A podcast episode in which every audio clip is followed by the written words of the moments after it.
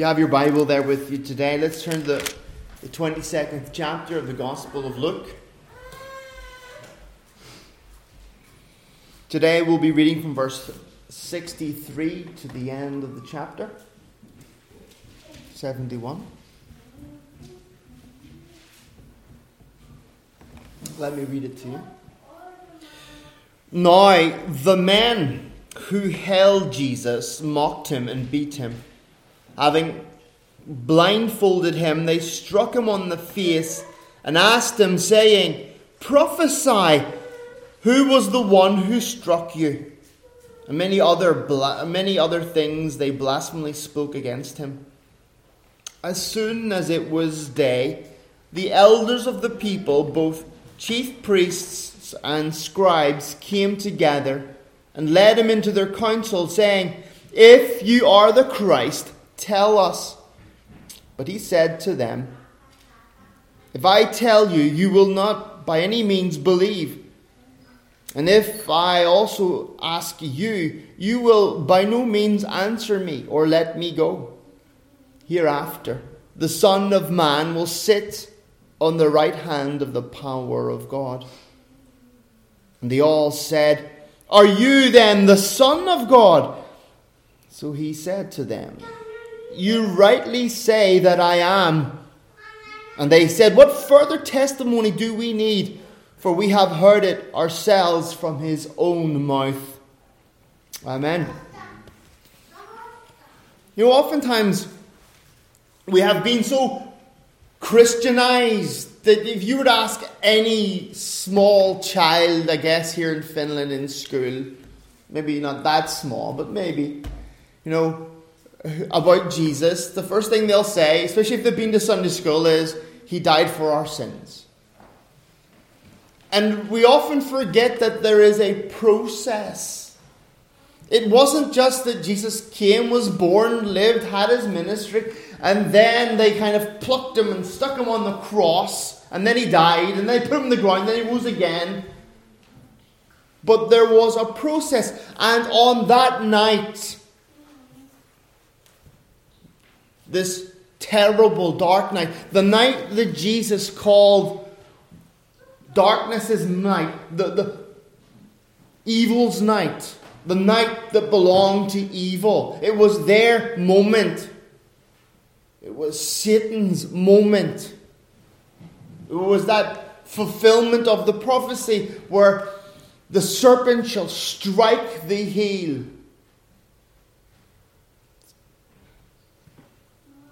We forget that he had to go through these things. Now, the Bible tells us, and to get a fuller picture, you must put together the other Gospels Matthew, Mark, and John together with Luke.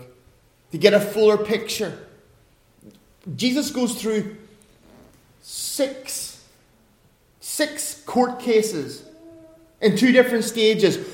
One, the religious stage that had no real meaning, had no power, had no authority, had no authenticity. And then his legal stage before Pilate, before Herod, before Pilate again. And here in this time, we've seen that Jesus has been illegally arrested. Remember the 600 plus soldiers that turned up in the garden and arrested Jesus? They took him by force, they seized him, and they bring him back, the Bible tells us, to the house of the high priest.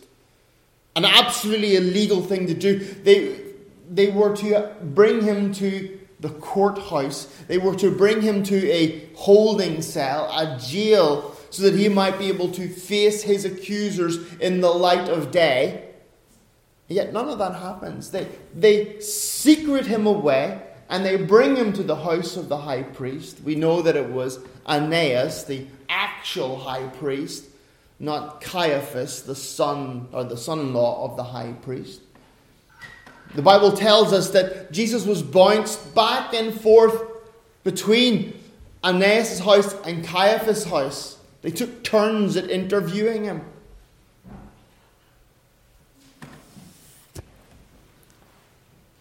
Luke kind of summarizes it. He squeezes it all together. That during these, these interrogations where Jesus was challenged and pulled apart, and they, they brought false witness after false witness to try and come and indict Jesus time and time again, but the false witnesses could never agree. They could never get their story straight, and they could never find anything that was worth charging him over.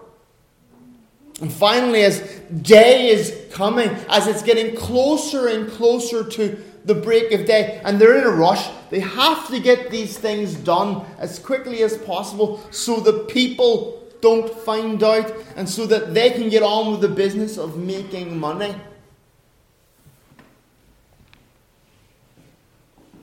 We're told that the, the guards here in Luke, we're told that the guards, they put a bag over Christ's head or blindfolded him in some way. And they made sport of him. Again, highly illegal. Remember, it wasn't just a bunch of thugs that arrested Jesus, it was the official police.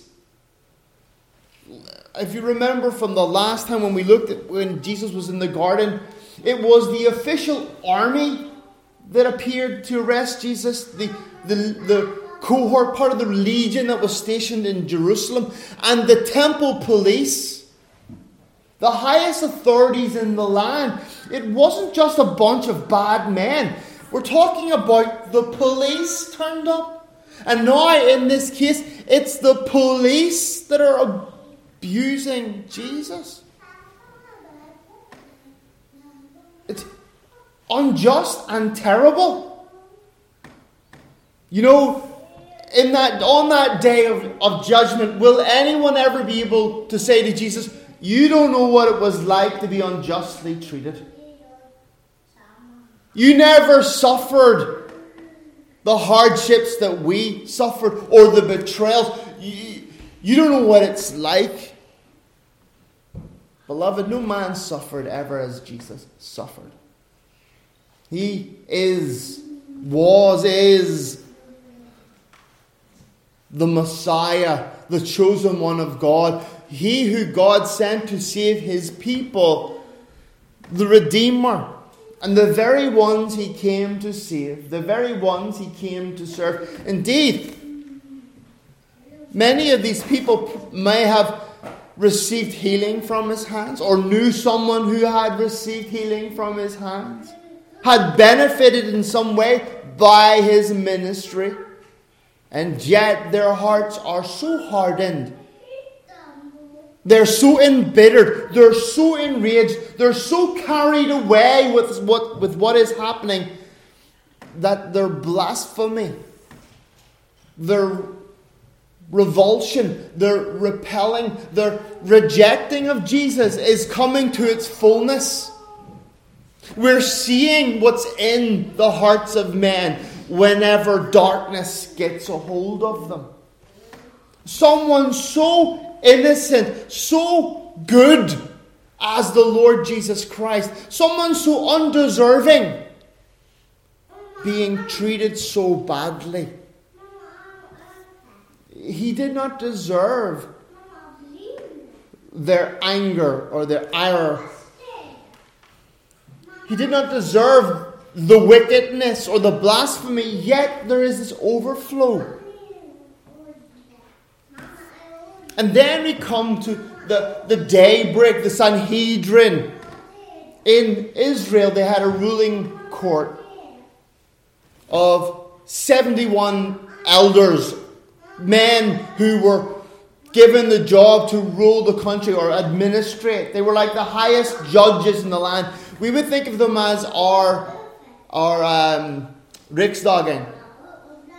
They were they were the, uh, the, the, the politicians of their time, the most powerful people in the country. And they were called together at daybreak. Again, highly illegal. It was not legal for them to do so. They then have a mock court where Jesus is not given the chance to defend himself or even given the chance to produce witnesses. No witness is called against Jesus. by their own law, they needed two or three witnesses in agreement beyond any shadow of a doubt in order to convict them. And they have none. They either needed a confession or a, an ironclad case, and they had neither. Now, Luke, in his gospel and in his account, he boils it down for us. He doesn't tell us about all the details that were going on. Now, please remember that Jesus was held most likely from about midnight to around 6 or 5.30 in the morning by these religious courts, illegally held. And during that time, they abused him and they beat him and they mocked him and they produced liars to lie about him. He has been awake now for a day. He, he has gone through the, the stress and the trial of the garden, thoroughly exhausted. Luke boiling it down. He comes and he, he tells us the main charges. What was the main issue that the Jews had with Jesus? And he breaks it down into these two questions. The first question they ask is Tell us if you are the Christ.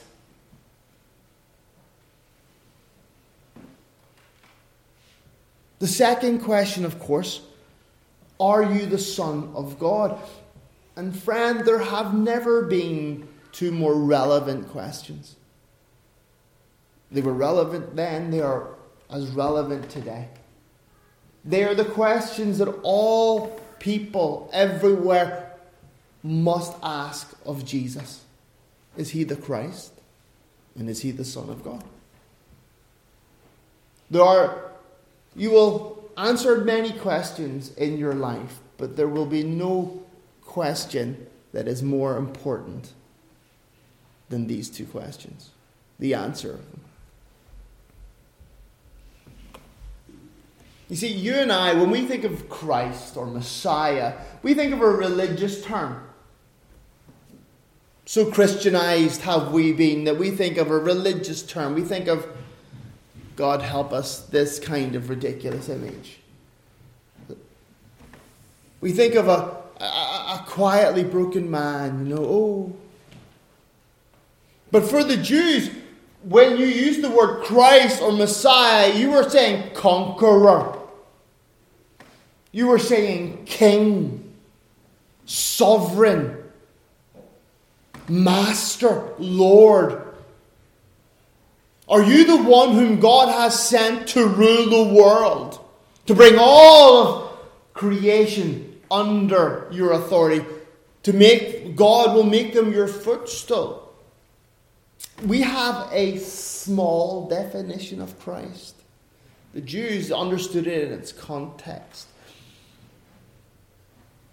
They're asking him, Are you the one sent by God to rescue us? Are you the one sent by God whom we must serve? Must we bow the knee to you? Must we recognize that you are our king over us? And the natural man rebels. The natural man says, I have no master, I have no king, I stand alone. No one tells me what to do, except, of course, in Corona time. No one, no one can force me to do anything I don't want to do, and of course, except in Corona time. The human being has an overinflated opinion of itself and, and doesn't like having to bow the knee. We live in a time where we don't have sovereigns. We had this discussion last week, I think it was, that Finland almost had a king at one point. But he had to go back because Germany lost the war. But we live in a land where we don't have kings. Uh, a dear friend of ours used to say that Finland was a peasantry country. It was a country ruled by peasants that rejected, didn't want to have a king, a socialist country ruled by socialists. I think it's less and less Maybe I don't know. They asked the question, Are you the Christ? And all of us must ask that question of Jesus. Or indeed, as we must answer it for ourselves. Is Jesus the Christ? Do you recognize him as the one whom God has sent on your behalf? To rescue you, to redeem you, to lift you out of the control and power of this dark world? To set you up? To protect you? See, the Jews, they were content in their slavery to Rome. The Jews used to boast, and they did. Remember, I don't know if you remember, that when they, uh, Jesus was having a conversation with the Jews, or the, the, the Jewish leaders, and they accused him of being, he said that you are of your father, the, the devil. And they said, Oh! And he said that they were slaves to sin. And said, We have been no man's slave, which was ridiculous because the whole nation was held under slavery. Whole nation was held under the power of Rome, that they were under the control of Rome, but they would choose Rome over Christ. Are you the Christ? Again, we have such a small definition. We think of a religious icon something far and distant. But for the Jews, they knew that that meant that they must bow the knee, that they must accept his lordship. The Kyrios, the, the master, the sovereign, the emperor, the one who has absolute control over their life.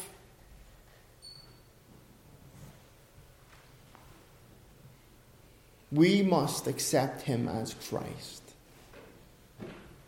Because he is. It's not whether you choose to have him. I choose Jesus as my Lord and Savior. We used to pray that when we were Pentecostals, you know. Lord, I, I choose you as my Lord. But he is Lord.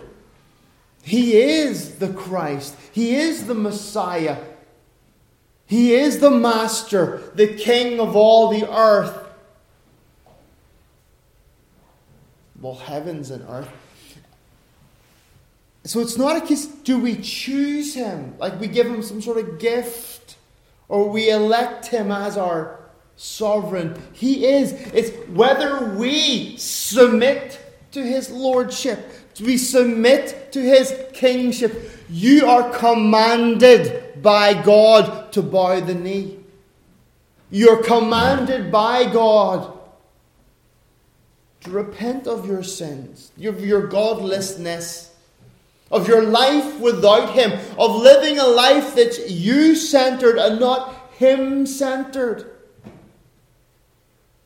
We are called to recognize that by ourselves we cannot please God. That by ourselves and in ourselves we are still under what the Bible calls the curse of Adam. See, when Adam sinned, he died spiritually. It ended his relationship with God in a perfect sense. And all of Adam's children, all of the descendants of Adam, afterwards inherited that fallen nature, inherited that sinful nature, which is in opposition to God that always stands against and always rebels. And by ourselves, we have no way of compensating God.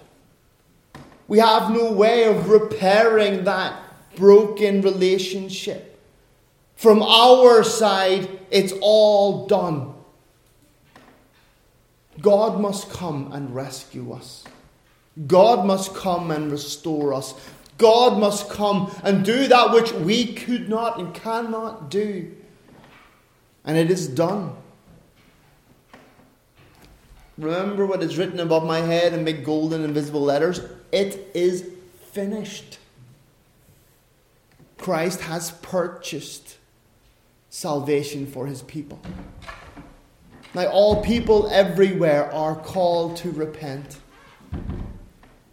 All people everywhere are called to seek him. The question is is he the Christ? Beloved, if Jesus is not the Christ, then there is no other. He paid the price, poured out his life.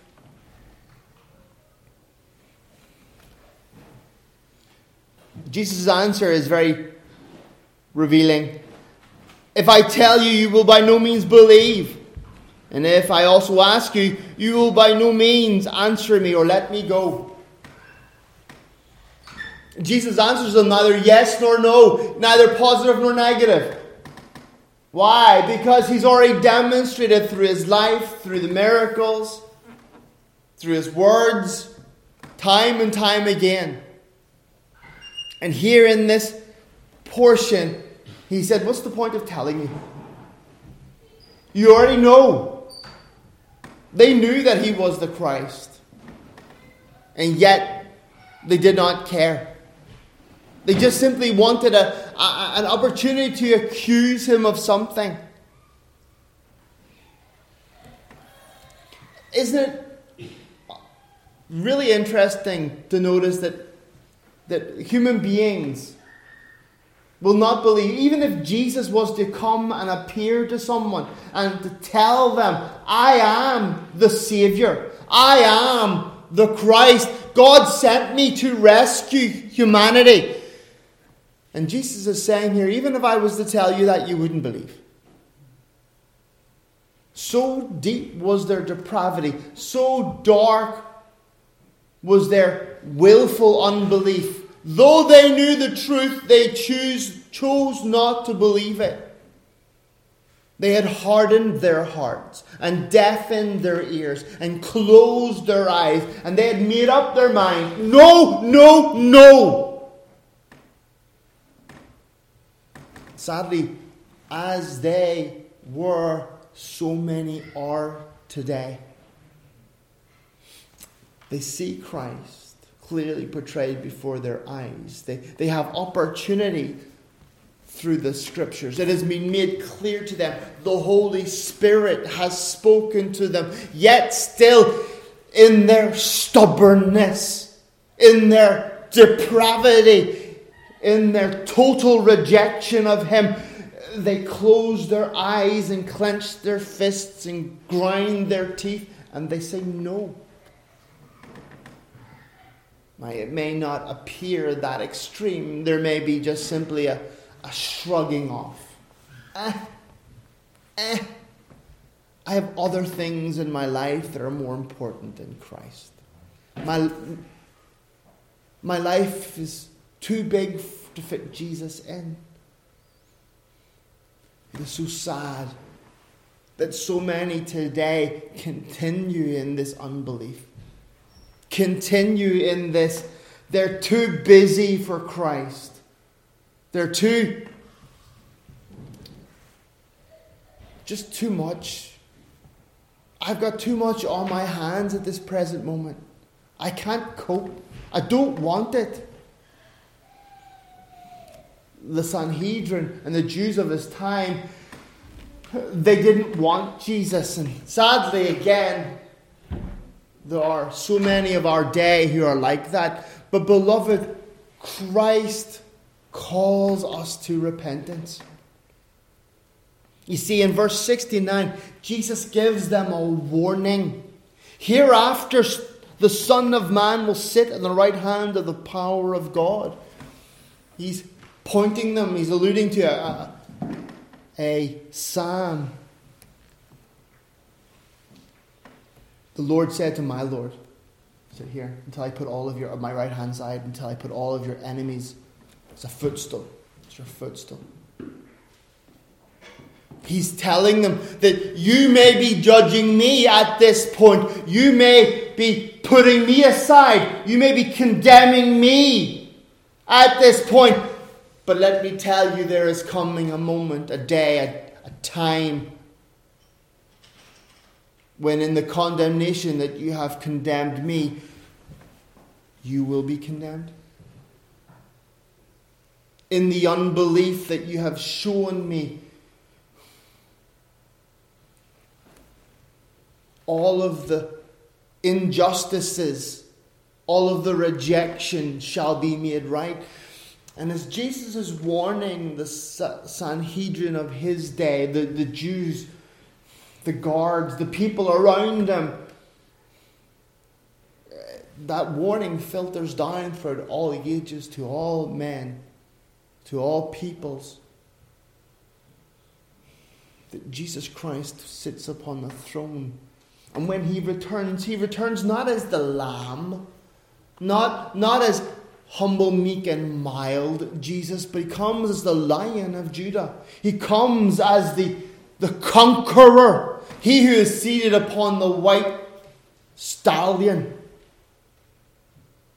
The conqueror.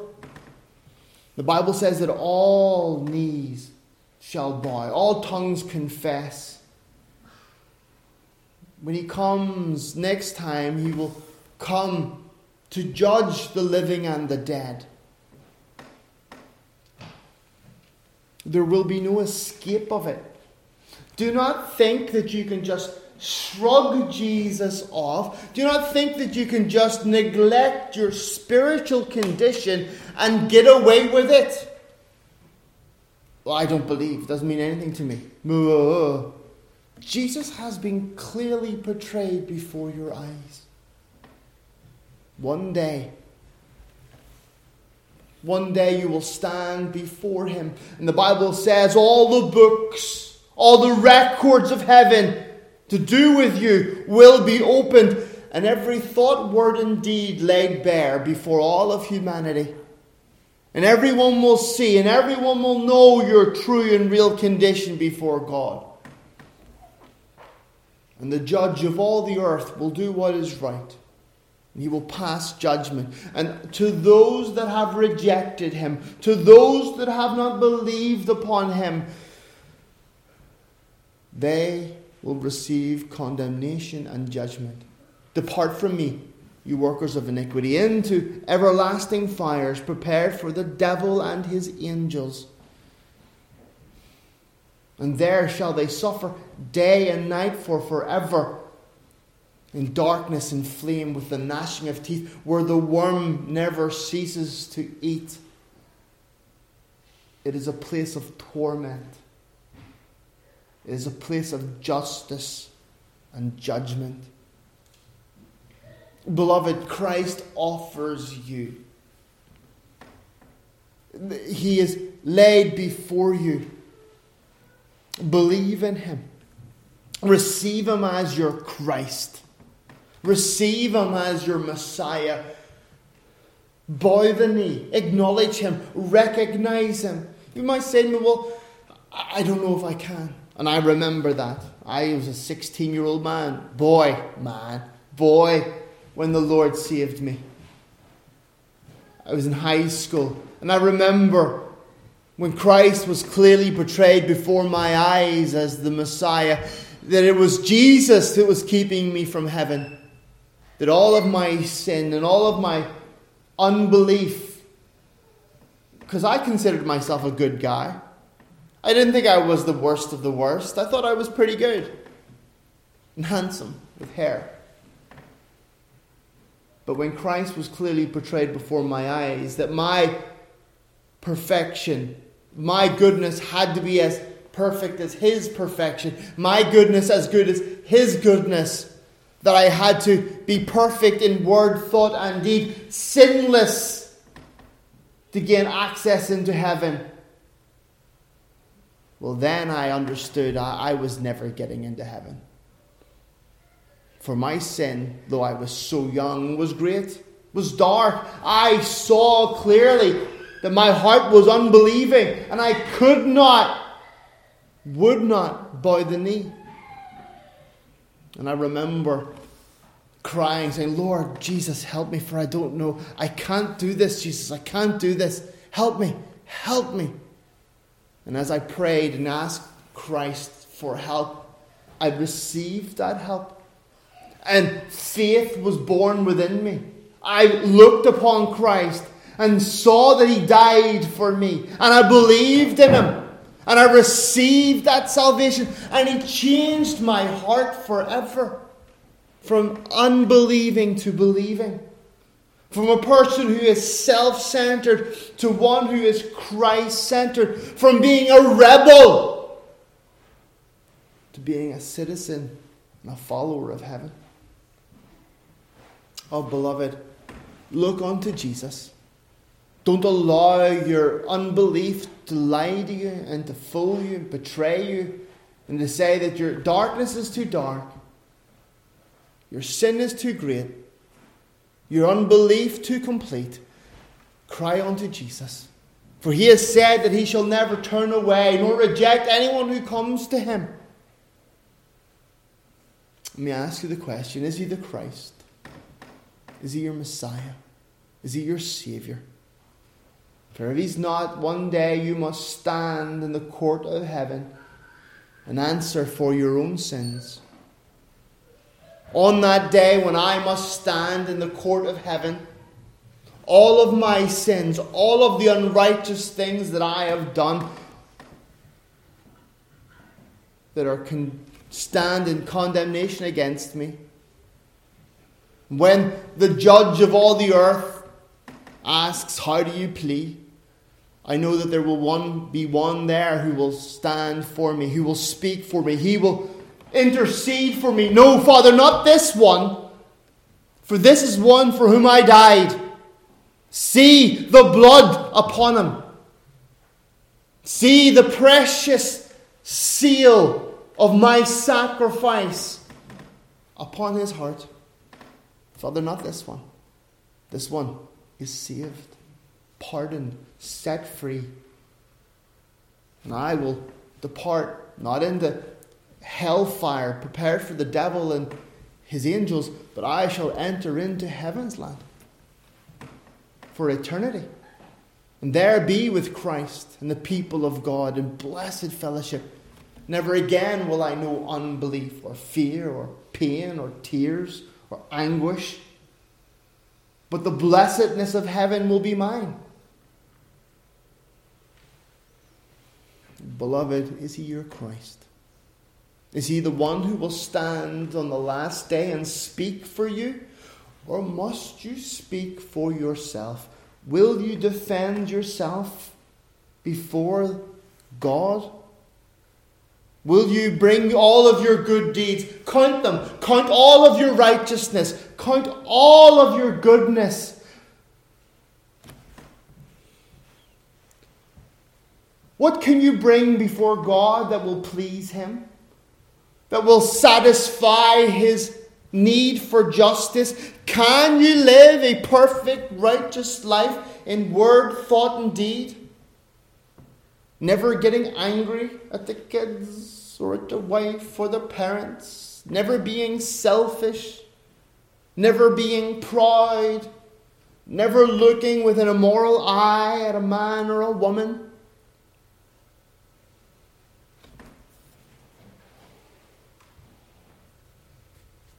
Do you think you will be able to come before God and bring all of your good deeds to Him? Indeed, the Bible says that all of our good deeds are like filthy rags. And that's a, in, in the original, that's a terrible expression. Filthy rags. It's like dirty diapers. All of your goodness are like dirty diapers. Could you imagine going to the one that you love, or you know, or, or should I say, going to the court of the highest court in the land? You you've been fined and you're going to them and saying, I would like to pay my fine, bags of dirty diapers. Or going to the bank, having to pay off your house loan or whatever, and saying, I'd like to pay off my house loan in, in dirty diapers. Really dirty diapers. They would look at you like you're mad. They wouldn't accept them. And yet we think somehow, in some way, that we'll be able to justify ourselves before God. That we'll be able to say to Him, Look, it's okay. I wasn't that bad. Think on that. Because it's not just your sin, it's the sin of Adam. You died in Adam. Your condemnation is complete in Adam. When Adam fell, all of his descendants fell. And the fact that we sin is evidence that we are in Adam. The Bible says that the soul that sins shall die. It is the judgment for unbelief and rejection and rebellion against God. Let me ask you is he your Christ? He is my Christ. He is the one whom God sent to rescue me from the judgment that is to come.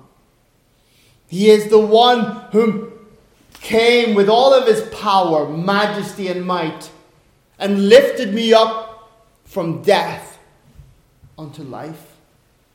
Is he your Christ? Or are you your Christ? In whom do you put your trust? Who do you look to to be your strength? Who is your king? Who is your sovereign? Or are you by yourself? The Bible says you're not by yourself. The Bible says that you are still the slave of sin. You are the slave of Satan. You are in his kingdom. You are under his control. When he says jump, you say how high. Do not kid yourself. Do not be deluded in thinking that you are free. You know no freedom. The Bible says, The Son shall set you free. And he whom the Son sets free is free indeed. There is no freedom in slavery, there is no freedom in sin. He who sins is a slave to sin and still under the condemnation of the devil?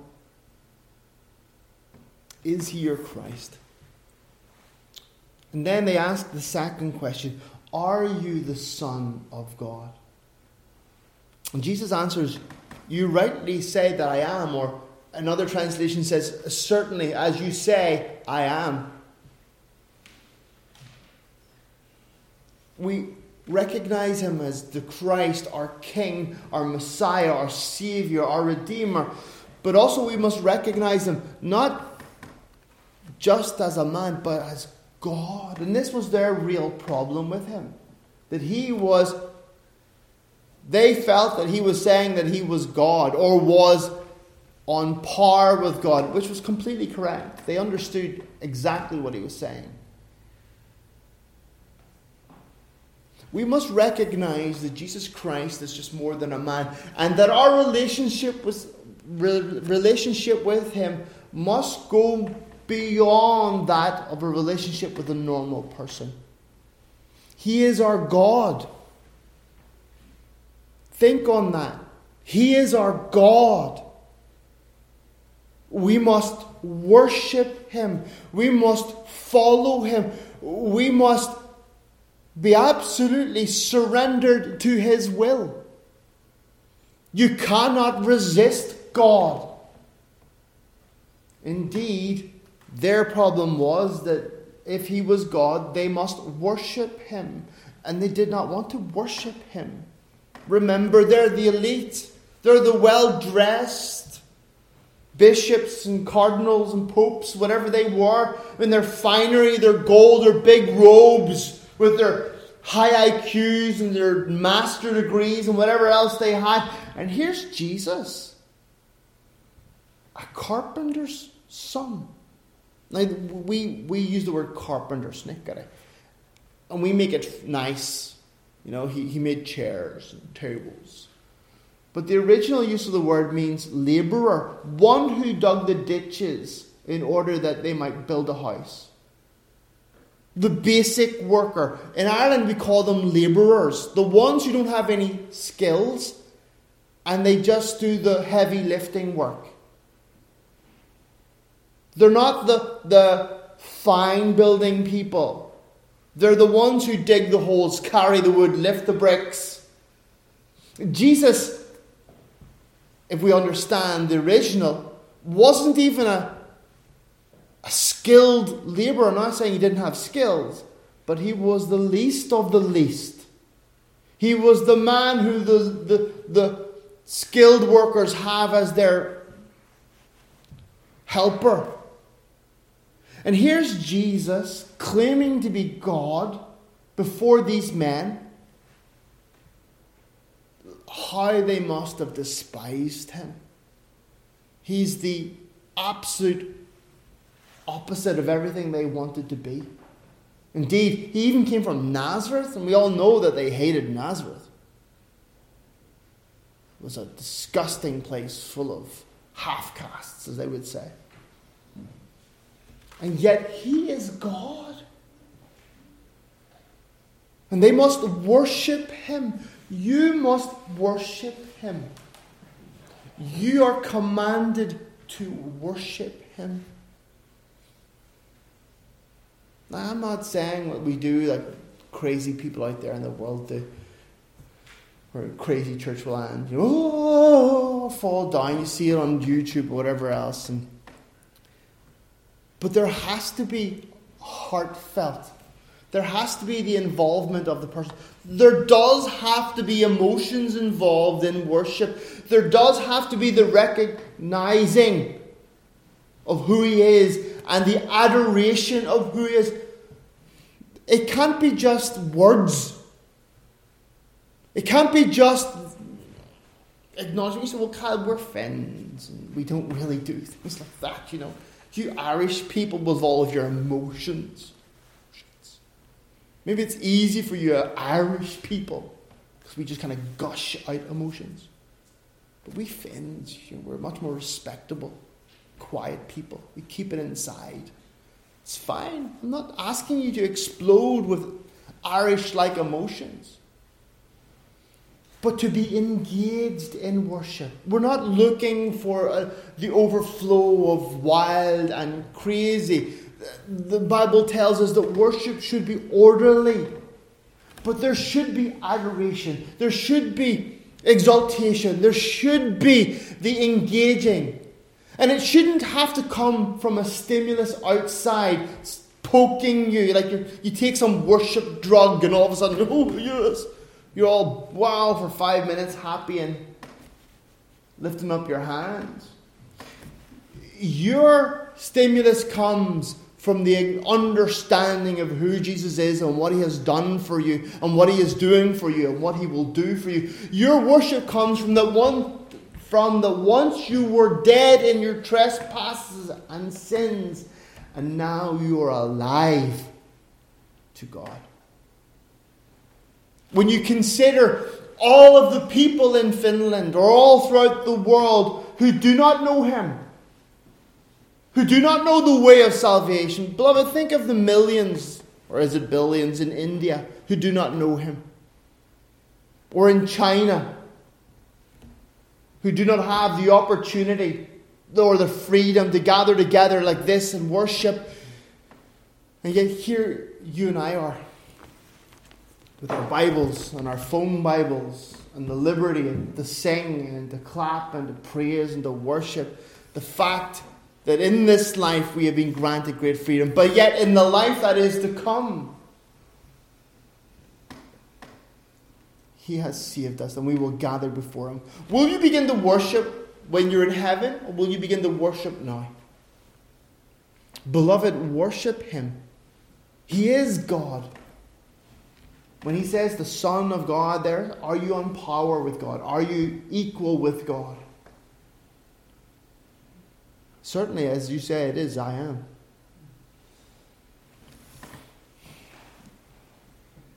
Is Jesus more than just a hobby to you?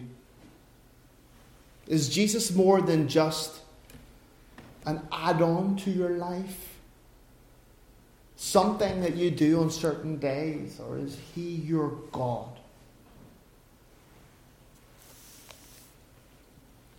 We think of the church throughout the ages. We think of those who have laid down their lives for the faith, the martyrs who have that glorious army that have given their lives for Christ. Do you think that they gave their lives just because, you know, it was required? They, they would not bow the knee to injustice and blasphemy in false religion, and they stood for truth. And they stood because they believed that Christ was their God, and they knew that he that is with us is greater than he who is with the world. And they would not bow the knee, and they were not afraid to give their lives and allow their blood to be poured out or to be burned at the stake, not because they were superhuman beings, but because they believed that Christ was their God and that was worth standing for, living for, and dying for. If Christ is not your God, you will falter and fail. If you do not, the Bible says, if you do not know what you stand for, you will not stand in the day of trouble. If you are not rooted and anchored in the truth, when the storms and the hardships and the temptations and the trials of life come, you will be all over the place. When we declare that Jesus Christ is our God, we believe that everything in our life is under His control. The good and the bad, all things and all times are under His control. He is our sovereign He's not just a, a, a picture on a wall, a memory, someone far and distant. He is here together with us today by His Spirit. Beloved, let me ask you again, as these men ask Christ Is He the Christ? Is He the Son of God? That is probably the most important pair of questions you'll ever be asked. Your answer to those questions will decide and define your future. Future here on earth and your future in eternity. How you respond to those questions will either rescue you or condemn you let's not just be as these men who were just seeking a, a reason to condemn Jesus. Aha! Aha!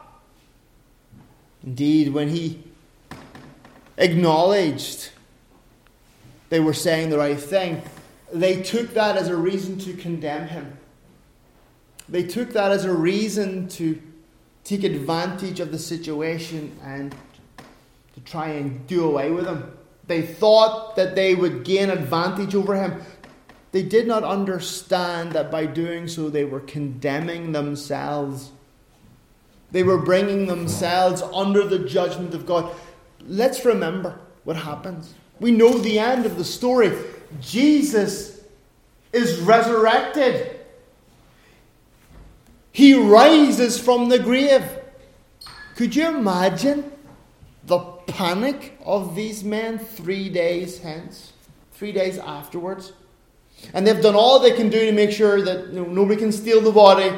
You know, they think, ha, we've got rid of him. He's all gone. This man who declared himself the Christ, this man who thought himself to be the Son of God, on power with God, God. They sealed, remember, they sealed the tomb. They put clay all around it and sealed it. They put guards outside it who, on punishment of death, wouldn't allow anyone in or out. And yet Jesus rose from the grave. Could you imagine the panic? Could you imagine the, what, what, what, what have we done? We must. How would you respond? Now, you and I, we know the, the end of the story. And as we knew what happened, that Jesus rose from the grave, he said, I'll be back, and he came back. The Bible tells us that he will be back again. that he is returning. We do not know the day or nor date, but time. The Bible says that he is returning. And if he was correct about his crucifixion, correct about his resurrection, correct about his ascension, beloved, I would say his track record dictates that he's right about his return. And when he returns, he shall judge the living and the dead. Who will speak for you? Will you speak for yourself? Will you stand as your own defendant in the court of heaven, bringing forth all of your good works to prove that you deserve to go to heaven? All of your best intentions? Or will there be one who stands for you, one who steps before you and says, This one is forgiven? I died for this one. My seal is upon this one. This one's punishment is paid for. He need not bear it. Beloved, it is my prayer that you would know the joy of sins forgiven, that you would know the joy of confessing Christ and acknowledging Him as your God, of having that changed heart and of the peace that comes from knowing Him. Beloved, let's pray together. Heavenly Father, we pray that you would help us. Lord, we who are believers and have trusted in you, we ask, O oh God, that you would help us to continue and to grow in the knowledge that you are Christ and the, and the full meaning of that. That, Lord, we would receive you as our Lord, that you would govern us, and that we, Lord, would follow your, your teachings and your laws, and that we would honor you with our, with our lives.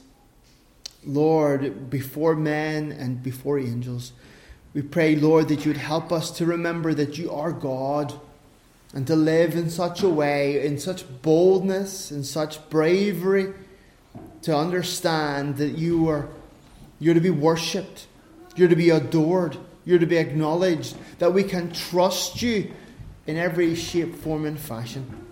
Father, for those who do not know you, we ask, O oh God, that you would open up their eyes, that they would see their sin and that they would know their need for a Saviour. And Lord, that you would give them no peace until they come to He who is the Prince of Peace. Father, we do ask this for your glory and your glory alone. In Jesus' precious name. Amen.